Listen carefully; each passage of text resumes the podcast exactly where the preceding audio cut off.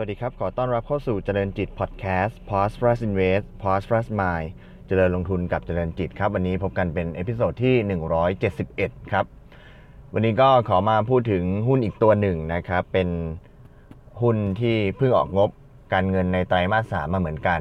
นะครับ ก็จะมาอัปเดตหุ้นให้อัปเดตงบการเงินให้ฟัง แต่ว่าที่น่าสนใจก็คือว่าธุรกิจตัวนี้เนี่ยเป็นธุรกิจที่ทุกคนน่าจะคุ้นเคยกันดี แต่ว่า ในส่วนของนักวิเคราะห์เองเนี่ยเขาไปเก็บข้อมูลมามีข้อมูลที่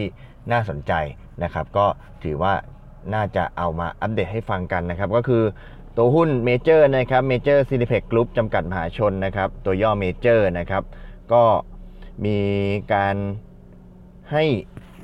ออกงบการเงินไตรมาสสามออกมานะครับ เมื่อวันที่ 8 พฤศจิกายนที่ผ่านมาเนี่ยกำไรธุรกิจหลักเนี่ยอยู่ที่ 194 ล้านบาท เติบโตขึ้น 67%เมื่อเทียบกับช่วงเดียวกันของปีที่แล้ว สาเหตุมาจากการจำหน่ายตั๋วที่ก้าวกระโดดขึ้นก็คือบวกขึ้นมา 7%เมื่อเทียบกับปีที่แล้วนะครับแล้วก็ราคาตั๋วเฉลี่ยก็สูงขึ้นอีก 7%เมื่อเทียบกับช่วงเดียวกันของปีที่แล้ว อีกเท่ากับว่าการขายตั๋วก็มากขึ้น ราคาตั๋วเฉลี่ยก็สูงขึ้นนะครับ ก็ทำให้กำไรธุรกิจหลักใน 9 เดือนแรกของเมเจอร์เนี่ย คิดเป็น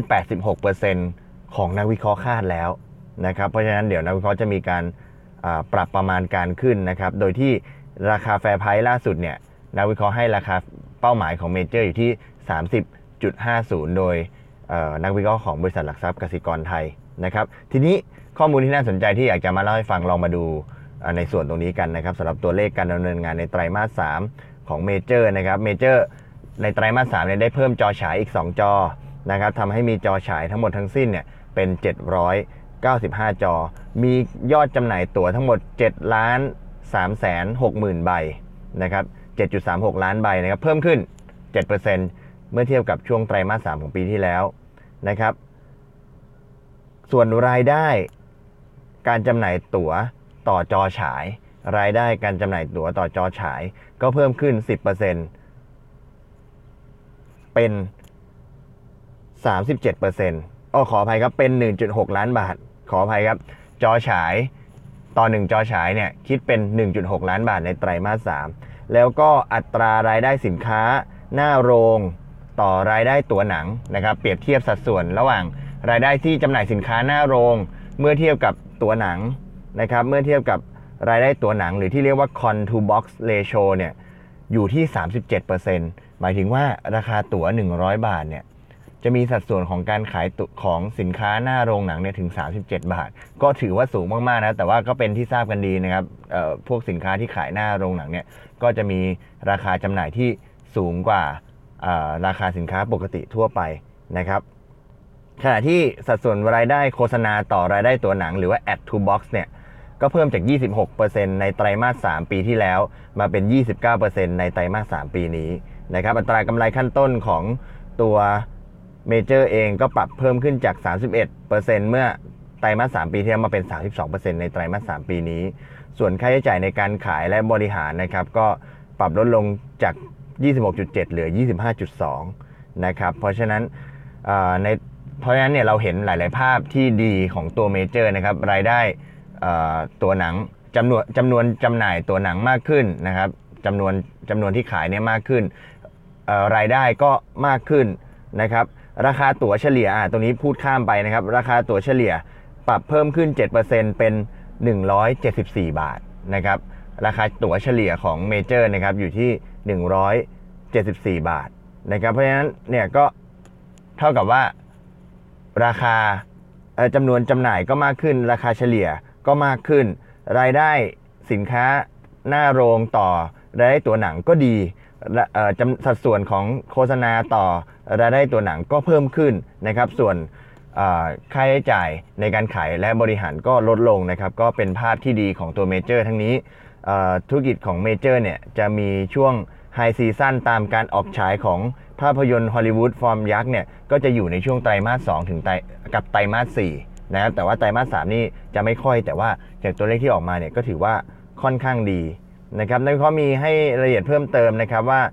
เมเจอร์เองเนี่ยก็ได้เสาะหารูปแบบการลงทุนที่เหมาะสมสำหรับภาพยนตร์ท้องถิ่นนะครับ โดยที่ในวันที่ 8 พฤศจิกายนที่ผ่านมาเนี่ยเมเจอร์ได้ประกาศว่าจะร่วมทุนกับบริษัท CJ Major Entertainment นะครับ โดยที่เมเจอร์จะครองหุ้น 20%แล้วก็ CJ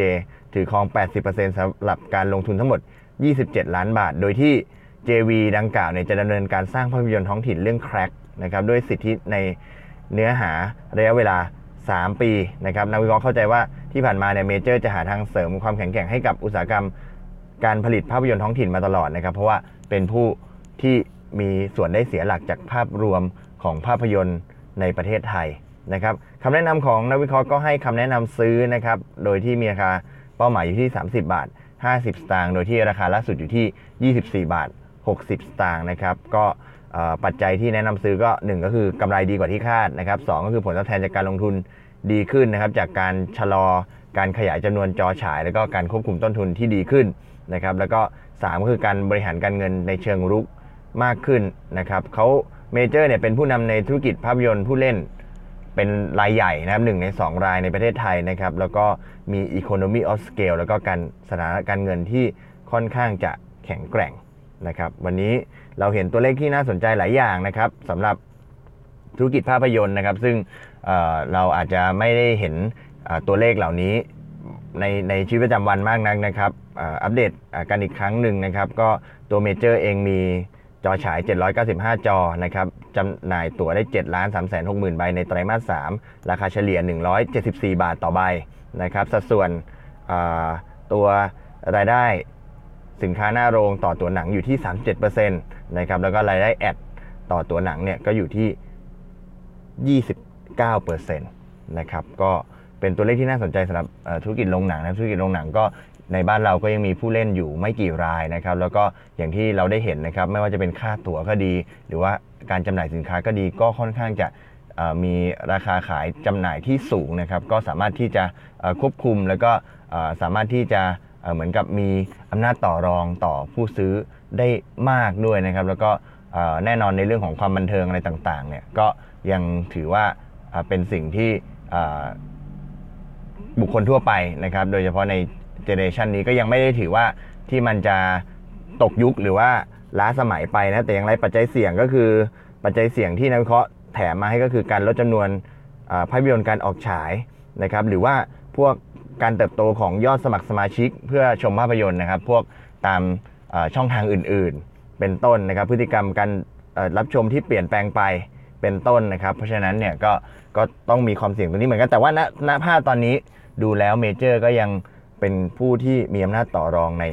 อุตสาหกรรม